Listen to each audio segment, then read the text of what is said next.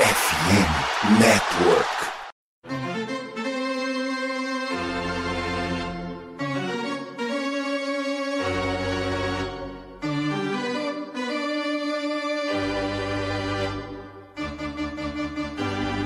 It's time for Dodger Baseball. Charged up, charged up, charged up. Let's Dodgers! Let's go! Another home run party. They, they just keep coming at you. Unbelievable.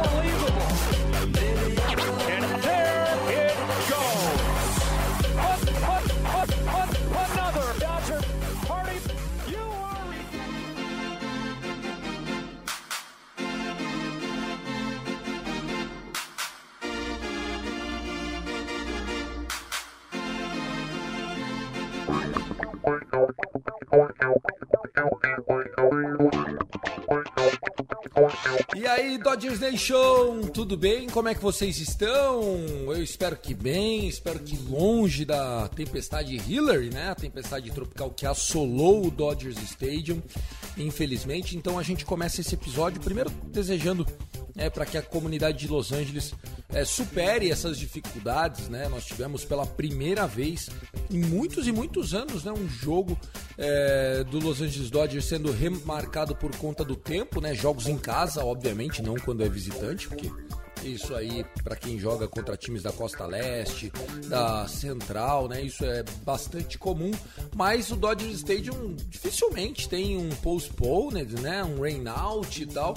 E aconteceu, mas a gente deseja que a comunidade de Los Angeles, que a torcida de Los Angeles tenha superado essa tempestade só apenas com eventuais danos materiais, né? Acredito que esse é o desejo também do Fernandão. Hoje um episódio curtinho, um episódio de bate-bola, onde nós vamos revisitar as séries contra Brewers e Marlins e falar também desta viagem que se inicia também a partir de agora. O Dodgers Cast chega para vocês no CastDodgers. O Fernando Franca é o arroba Dodgers da Massa e a gente chega sobre a consultoria e o apoio né, voluntário de Kevin O'Dodger aqui na FN Network. Tudo bem, Fernandão? Como é que você tá? Fala Tiagão, todo mundo que está ouvindo a gente aqui no Dodgers Cast. Tô bem, tô bastante feliz porque pela primeira vez na história do Dodgers Cast, né, dos mais de 100 episódios que eu já fiz, eu consegui acertar cravado o que nós faríamos nas séries contra Milwaukee Brewers e contra Miami Marlins. Não só o não só o recorde, você acertou como seria a ordem inclusive da derrota, né? Exatamente, falei que seria uma varrida contra os Brewers, a gente perderia o jogo de sexta-feira com o Alcântara arremessando para os Marlins e depois venceríamos os dois jogos. Bem verdade que a série contra os Marlins, né, os dois últimos jogos foram bastante difíceis, a gente teve que buscar muito, o Eury Pérez deu trabalho demais, mas no final das contas, esses seis jogos se transformaram em um 5 a 1 pra gente, muito importantes para deixar a gente cada vez mais consolidado na liderança da nossa divisão. Tiagão? Exatamente. E se você olhar agora, né? O Dodgers está 11 jogos de liderança à frente do Giants, 18 do Padres. 18. Beleza? O Dodgers que para ganhar a divisão, eu diria que agora é só uma questão de tempo, uma vez que para ser ultrapassado contra o time do Giants, a gente precisaria nesses 40 jogos que faltam, mais ou menos, fazer um 20-20 e os caras fazer um 31-9. Eu acho que não só o Dodgers consegue uma média superior a 50% nessas últimas 40 partidas, como eu acho que dificilmente o São Francisco Giants tem um aproveitamento de 75% nessa reta final. Lembrando que não é só o Dodgers e o, e o Giants que estão brigando por os playoffs, né? Muitos adversários jogando a vida. Claro que você vai ter aquela sequência, às vezes, de uma marotagem aqui, uma marotagem ali, mas a verdade é essa. O Dodgers precisa é, apenas agora cuidar de ficar saudável, porque a divisão aparentemente já é nossa. Senhoras e senhores, então, episódio começando para vocês. Vamos nessa no oferecimento da Sports America. Quer comprar produtos originais e licenciados? A loja oficial da NFL é a Sports America no Brasil.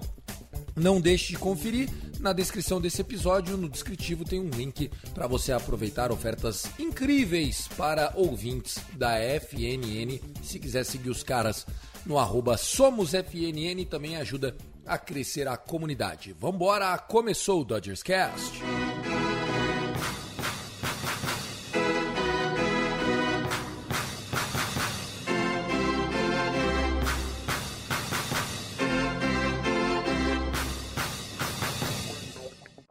Ah, meu amigo, só não diria que a semana foi maravilhosa, gigante, perfeita e tal. Não foi nem porque não foram duas varridas, né? Foi porque nós tivemos, infelizmente, a notícia de que Tony Gonsolin não volta mais esse ano, né? O Catman, jogador da nossa base, das canteiras do Los Angeles Dodgers, já vinha fazendo uma temporada muito abaixo das expectativas, inclusive o Dave Roberts já havia falado sobre isso, ele que veio com uma renovação de contrato com metas, né, até para evitar o arbitration, assim como outros jogadores do nosso roster, acabou que Tony Gonsolin não se encontrou e agora a gente não sabe nem se é uma questão é, mecânica ou física mesmo, ele foi para injury list e parece que não volta mais esse ano, Fernandão. Arrumaram uma lesão, a lesão aconteceu. O que, que, você acha de tudo isso? Uma pena perder o Catman, que foi tão bem ano passado, mas que esse ano realmente não estava rendendo. Ah, Diego, primeiro é lamentar de fato, né, independente do que seja o, o motivo real do afastamento do, do Tony Gonsolin, né, seja uma lesão de, de verdade, seja porque os caras chegaram à conclusão de que talvez a recuperação não vai ser possível ainda em 2023, então é melhor deixar o cara tentando fazer algumas coisas ali sozinho para em 2024 voltar bem. Então, primeiro de tudo é lamentar a ausência do, do Tony Gonsolin. O Dave Roberts disse, né, que pelo menos nas últimas seis semanas o Tony Gonsolin vinha é, lidando com essa lesão, né, agora ali no, no antebraço e que embora é, fosse uma lesão que estivesse incomodando, é, o uso do, do braço para esse caso não traria nenhum tipo de agravante para a lesão.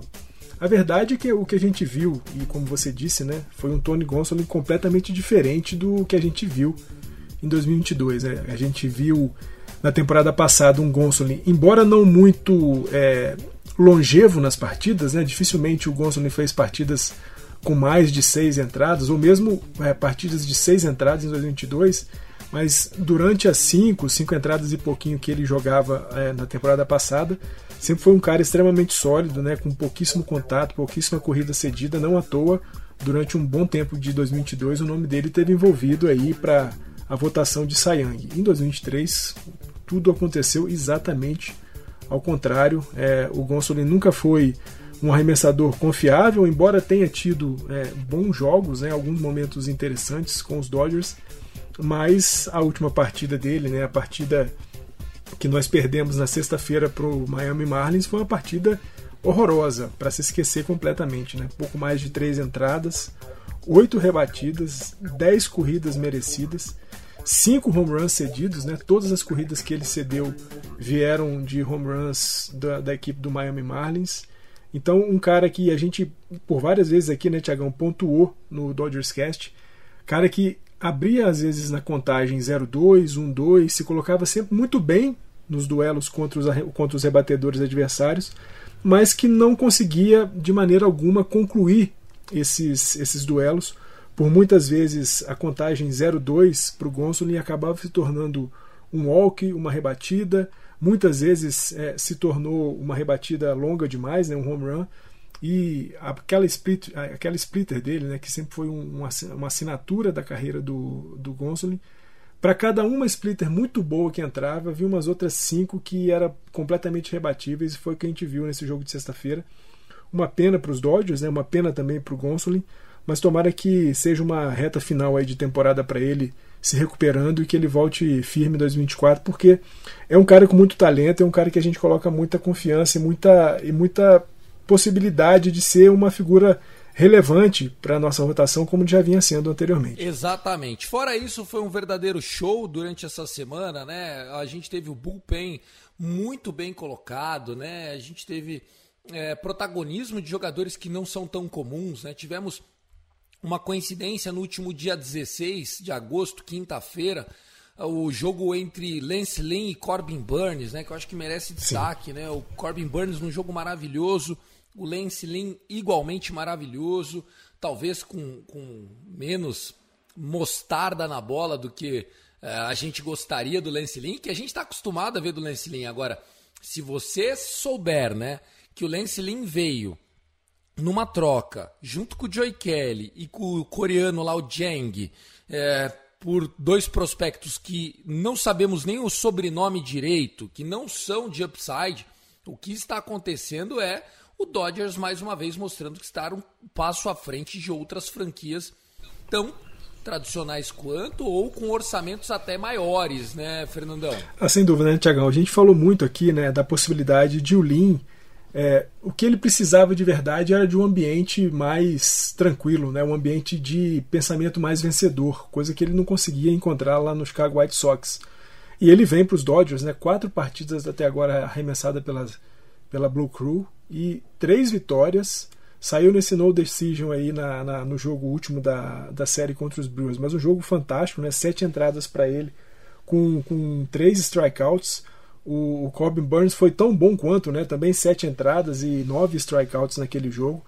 Mas a verdade é que o Lance Lynn encontrou um lugar onde ele joga com o apoio ofensivo necessário, com uma defesa muito sólida, o que faz com que ele jogue com maior tranquilidade e volte a ser aquele arremessador que, pelo menos nas últimas duas, três temporadas, em algumas delas, teve aí na conversa também para a premiação de Sayang, né? O cara que apareceu no top 10 de Young pelo menos umas duas vezes nas últimas cinco temporadas aí. Então o Lance Lynn sendo um cara importantíssimo para os Dodgers, né, sobretudo agora com essa saída do Tony Gonsolin, o Lance Lynn dobra ainda a importância dele para gente, porque vai ser um cara onde a gente vai sustentar muito é, essas é, saídas é, longas né, que o Lance Lynn tem tido. Né? Acho que em nenhum dos jogos com os Dodgers ele arremessou menos do que seis entradas. Então, muito bom ver o Lance Lynn voltando a ser o cara forte que ele era em temporadas anteriores. E bota força nisso, né? A barrigudinho é. saudável, né? O Lynn tá com uma bochechona larga.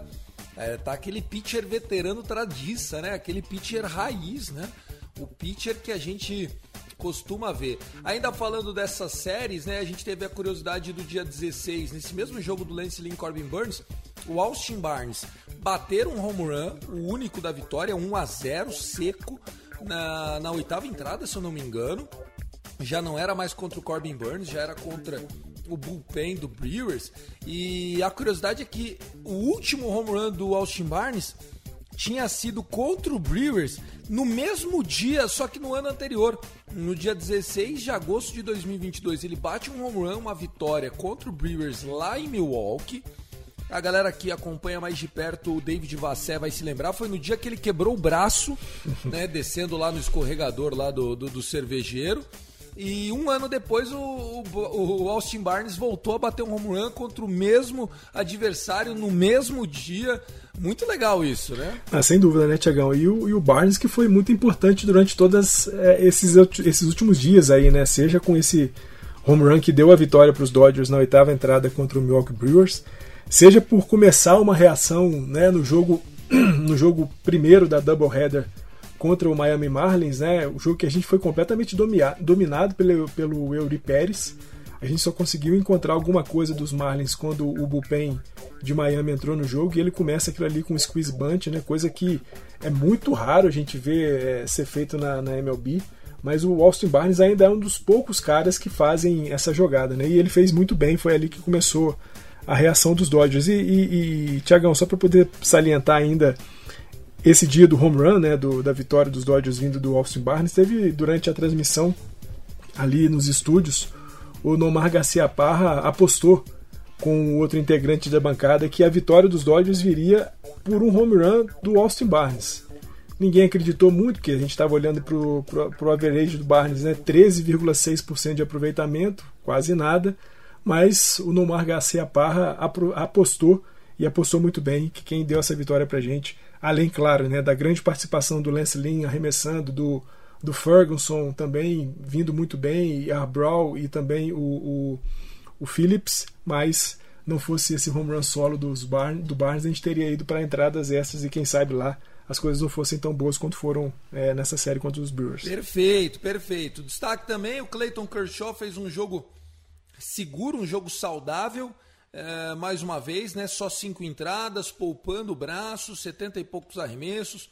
Tivemos o Bob Miller, seis entradas maravilhosas, cerca de 80 arremessos. Podia ter voltado, o David Roberts preferiu não voltar, e até porque o Dodgers, naquela entrada, sexta entrada na, na, no bottom dos seis, meteu cinco corridas e já deixou o jogo dado aí, com a vitória sendo para o próprio Bob Miller. É, o David Roberts que teve a preocupação de sentar com o guri, explicar para ele. O Rian Arbor sofreu um home run no primeiro arremesso dele na partida e depois foi muito bem. Voltou na partida desse sábado da doubleheader, fez mais duas entradas, muito bem também. Ryan Arbor se mostrando um cara fundamental, importantíssimo. E eu acho que é isso. Cinco vitórias, apenas uma derrota. Apenas a segunda derrota do mês de agosto. Nós estamos, se eu não me engano, 15-2 esse mês, Fernando? 17-2, Thiagão. 17-2, senhores. 17 vitórias, duas derrotas no meio do mês de agosto, né? Com todo mundo tomando porrada. Para você ter ideia, eu vou olhar isso agora, meio que ao vivo, enquanto a gente está gravando, pessoal. Ó, o Dodgers teve duas derrotas no mês de agosto. Sabe qual é o único time que só sofreu duas derrotas nos últimos 10 jogos dos outros 29 times? Eu não estou falando de agosto, tá? Eu estou falando derrotas nos últimos 10 jogos. Sabe qual foi o único time? Baltimore Orioles. Não, Atlanta Braves. O Baltimore Orioles está 7-3, mesma campanha do Boston Red Sox, 7-3. Mesma campanha do Seattle Mariners 7-3, né? Que tá com o, o, o Julio Rodrigues quebrando um recorde da história da MLB, 17 hits em 4 jogos, histórico. E aí tem Washington National 7-3 e o Diamondback 7-3. 8-2 só tem o Braves e nós estamos 9-1 porque a gente perdeu esse jogo pro Alcântara, que era pra gente ter ganho se não fosse o Tony Gonçalves sofrer 10 corridas, porque assim, a gente pregou o Alcântara. Então, assim, achei até que para aquele nosso test drive para outubro, foi uma semana ainda melhor, viu, Fernandão? Não, foi sim, Tiagão. A gente conseguiu encontrar o Alcântara, né? Sabe o quanto difícil é. O, o Gabs tinha chamado a atenção aqui no nosso episódio 173, né? Que tanto o Corbin Burns quanto o Sandy Alcântara, quando jogam contra os Dodgers, costumam apanhar. A gente não viu isso né, do Corbin Burns, falamos aqui do grande jogo que ele fez. Ainda bem vencemos aquele último jogo da série contra os Brewers. E se na temporada passada a gente conseguiu encontrar o Alcântara, nessa a gente até encontrou três home runs, três corridas, né, três home runs solos, três corridas em cima do Alcântara, mas como você disse, Thiagão, infelizmente o Tony Gonsolin, talvez já sentindo aí essa lesão um pouco mais agravada, não sei, e mesmo um pouco sem confiança no seu jogo, acabou cedendo essas 10 corridas aí. Foi um jogo bastante triste do Tony Gonsolin, né? bastante ruim, mas nada que a gente depois não tenha conseguido se recuperar. É, já no jogo 2 e 3, né, uma doubleheader por conta do furacão Hillary que passou lá pela Califórnia. A gente teve também grandes participações né, do, do Ryan Pepio, que voltou a arremessar pelo Los Angeles Dodgers é, na MLB. Cinco entradas Cinco dele, né? belíssimas né? entradas, né? apenas uma é. corrida cedida, cinco strikeouts um, um walk, né? A gente vê ele cedendo só três rebatidas e um walk em cinco entradas. A gente vale lembrar, né, Tiagão, que o PPO sempre foi um cara com bastante uma taxa bastante alta de strikeouts, mas também uma taxa bastante alta de walks e, e de contatos, né? E nessa partida ele faz cinco entradas e tem aí apenas colocando só quatro jogadores em base, aí um IP na casa de o que 1.25. Não, não, é 0,80. Isso, zero. Então, assim, a gente está falando de um cara que foi fazendo seus ajustes e tomara, né? Seja uma figura também importante para essa reta final de temporada. É, Tony Gonsolin não joga mais, é muito possível que não jogue mais, é, embora não se tenha ainda confirmada a, a, a ausência dele para o restante da temporada. E a gente pode ver aí o Ryan Pepio como um cara para tentar fazer aí essas entradas que o, o Tony Gonçalves não fará mais. Perfeito. Falamos do que já foi e chegou a hora de falar de futuro.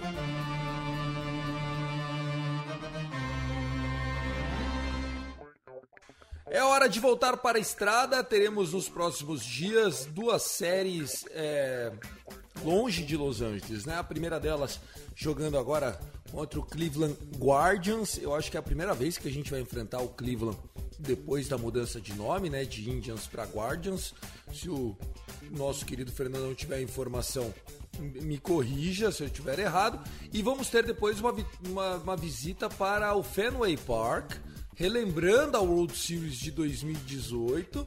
E, Fernandão, vai ser a primeira vez que o Mookie Betts vai jogar no ex, contra o ex-time, né? Jogando lá em Fenway.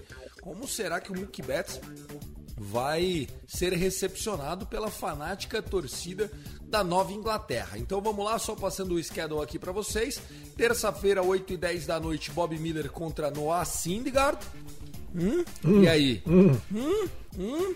Menos 8 pro Dodgers, hein? Pelo amor de Deus, hein?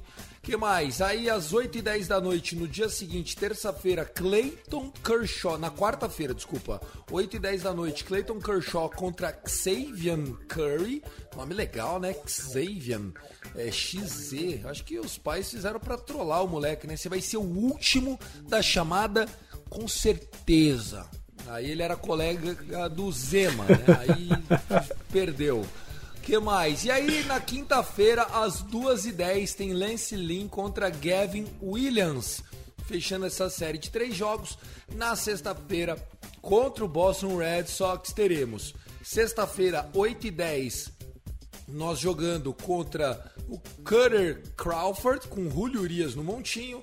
No sábado, James Paxton é o nosso desafiante às 5h10 da tarde de sábado. E domingão, 2h35, confronto de jovens armas.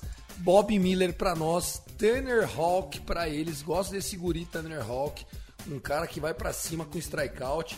Se tivermos num dia bom, é pregar esse maluco aqui. E aí, Fernandão, seis jogos, quer cravar de novo, vai segurar a mão? Tiagão, eu não vou ser aqui né, abusado e querer agora ser o dono da, da zica, como sempre foi o, o nosso Gabs. Não, não, eu vou. Eu vou, eu vou chamar a atenção para algumas coisas, né? Essa série contra o Cleveland Guardians, nós estamos falando de um time que está com campanha negativa, perdeu uma série para o Detroit Tigers jogando dentro do Progressive Field, né? Dentro da sua própria casa, seis jogos atrás do Minnesota Twins na American League Central. É um time que tem muito pouco, tem mostrado muito pouca força no bastão, mas tem sido, Tiagão, desde o, o All-Star Break, o melhor ERA de toda a MLB. Embora a gente vá enfrentar o Noah Syndergaard e a gente tem péssimas lembranças do Noah Syndergaard enquanto ele esteve arremessando pra gente, a verdade é que tanto Xavier Curry e quanto Gavin Williams são dois caras que estão arremessando muito bem em 2023. É, eu acho que a gente pode pensar numa série bastante econômica em termos de corridas anotadas, mas também, por outro lado, eu não vejo o ataque dos Guardians sendo tão é, ameaçador em relação aos nossos arremessadores, sobretudo porque a gente vai ter Bob Miller, a gente vai ter Clayton Kershaw e Lance Lynn, né? esses três caras que nos seus últimos jogos aí têm arremessado muito bem. Falamos aqui do Clayton Kershaw, do Lance Lynn e do Bob Miller na série contra o Milwaukee Brewers. Né? Exatamente a mesma formação que nós tivemos contra os Brewers, nós teremos também contra o Cleveland Guardians.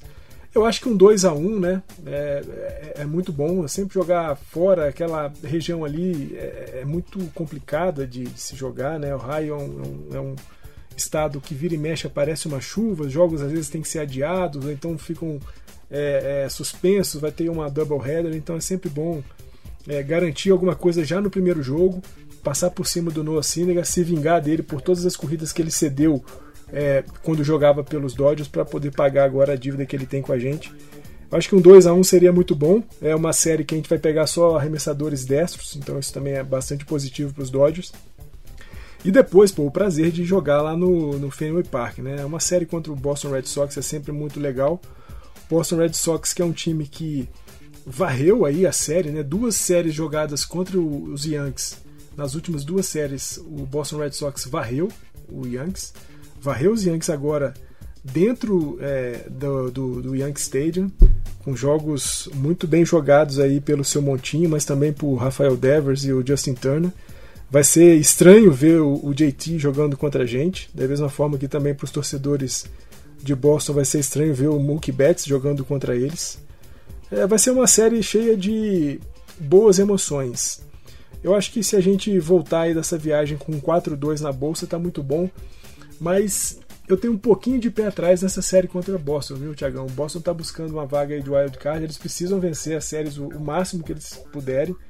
E eu não sei se eles vão estar tá muito dispostos a entregar as coisas dentro de casa, não. Então, não sei, talvez um 4-2, até um 3x3 eu aceito, viu, Thiago? É, eu acho que o 3x3 é, é, é, ser um pouco, sei lá, né, falso moralista. Eu acho que esse time é, merece um pouquinho mais de confiança. Eu acho que o 4-2 é o, é o bom, o 5x1 excelente e o 6x0 a gente começa a pensar num mês que pode entrar para a história do Dodgers, né? E eu acho que assim, é, o Andrew Friedman conseguiu acender uma chama que é inevitável em todo time campeão. É, é, não tem como.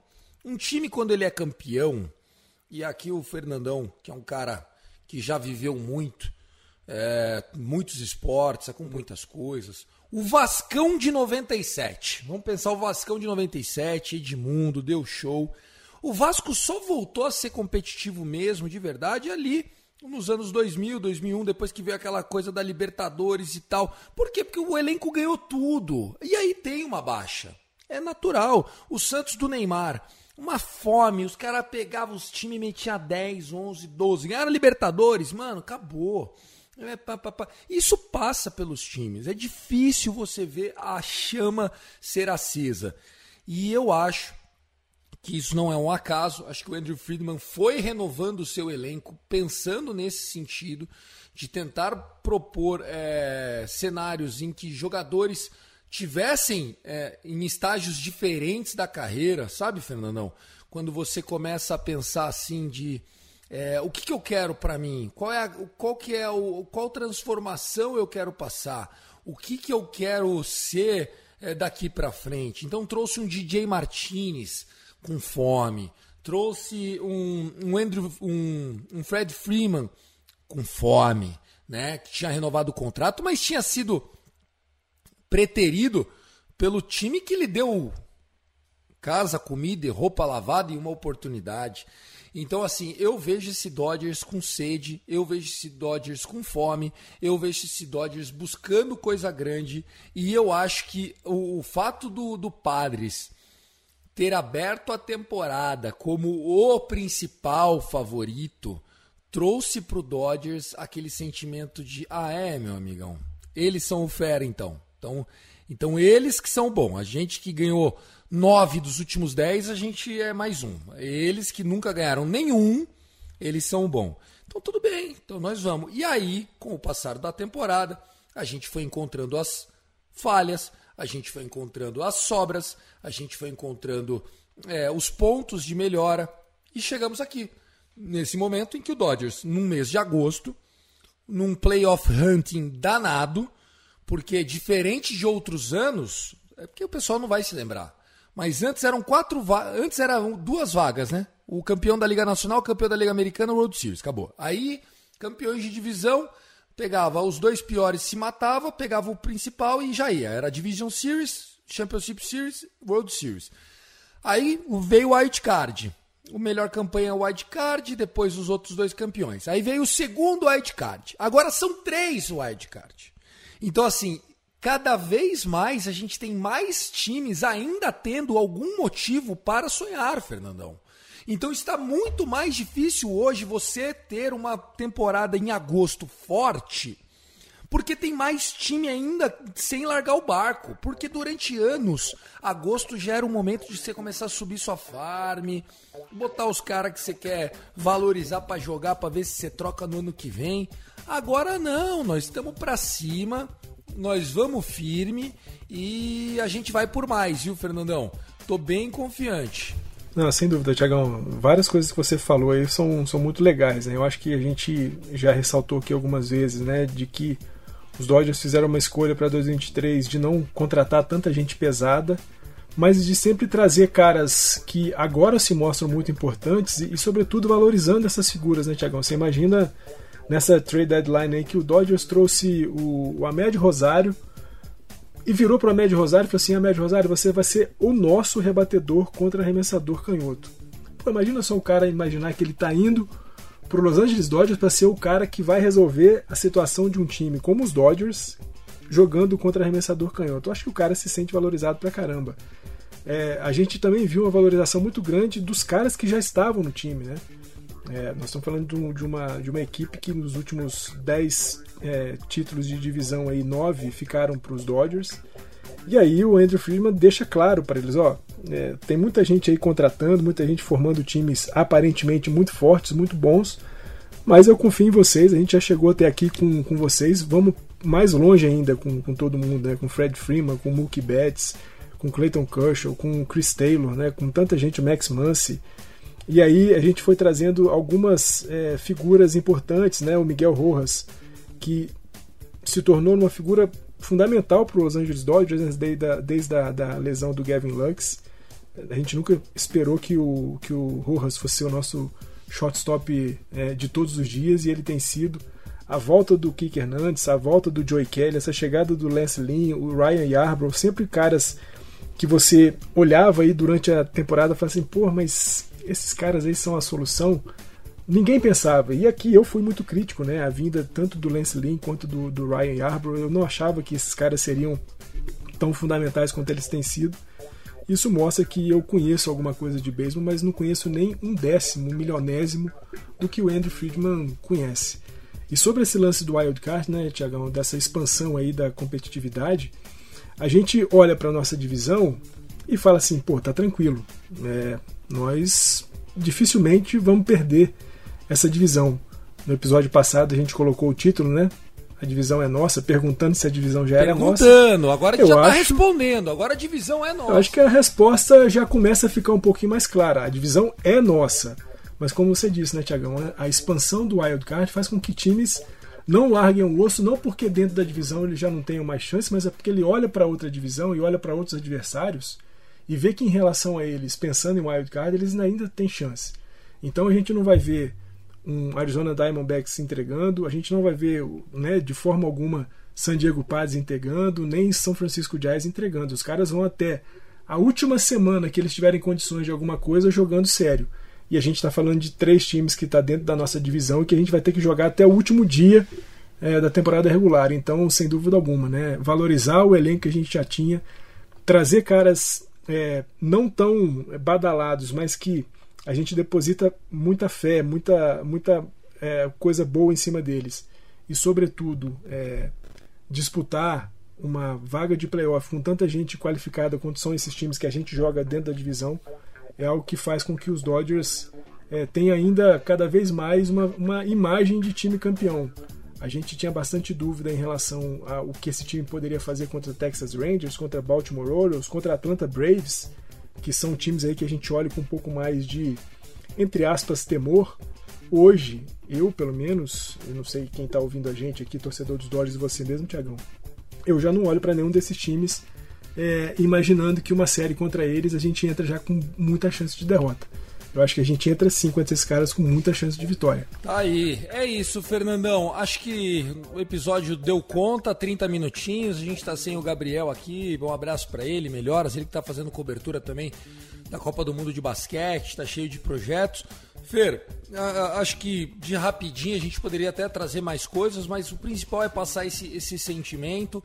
Está tudo bem uma grande série pela frente aí contra o Red Sox. É sempre é, bom e importante jogar contra um time que está em ascensão, né? Se o Cleveland Guardians está naquela morosidade que é o que o orçamento permite, embora tenha um ótimo coaching staff, embora eu seja fã do, do Francona. Francona era um cara que eu queria ter no Dodgers até o Dave Roberts se consolidar nessa posição de nosso manager, né? Um cara muito bom, um cara vencedor, um cara que venceu, é, tirou o, o o Boston Red Sox da fila, né? No início dessa, desse século. E vai ser importante enfrentar ele. Acho que a gente tem que enfrentar jogadores determinados, mas contra o Red Sox, sim, a gente já começa a ver um degrau ainda mais, porque o Red Sox está jogando jogos de playoff todos os dias, né? Eles não vão ganhar a divisão, já não vão passar o Rays, não vão passar o Orioles. Então só sobrou vaguinha de wildcard e eles estão brigando contra o Toronto, contra o Mariners, times que estão ali é, palmo a palmo, né? Eles acabaram de varrer o Yankees no Bronx. Então, assim, confrontos muito legais. Seu destaque final. Prazer compartilhar mais essa hora com você, Fer. Tiagão, sempre muito bom estar com você aqui, com todo mundo que ouve a gente, né? Convidar todo mundo para desfrutar dessa reta final de temporada regular, né? A gente tá, tem feito coisas muito legais, né? Temos visto aí, temos tido o prazer de ver caras como Fred Freeman e Mookie Betts jogando no nível assim assustadoramente alto. Os caras estão jogando demais. Mookie Betts, é, se alguém tinha algum traço de qualquer dúvida sobre o que é Mookie Betts, esse cara tem mostrado ser fundamental. É um jogadoraço, Fred Freeman. Então vamos desfrutar né, essa série contra Cleveland Guardians, mas sobretudo a série de final de semana, porque é muito legal jogar no Fenway Park, é muito legal jogar com o Boston Red Sox e sempre Let's go Dodgers. É isso, senhoras e senhores, muito obrigado pela companhia. I love LA. Go, go, go, Dodgers!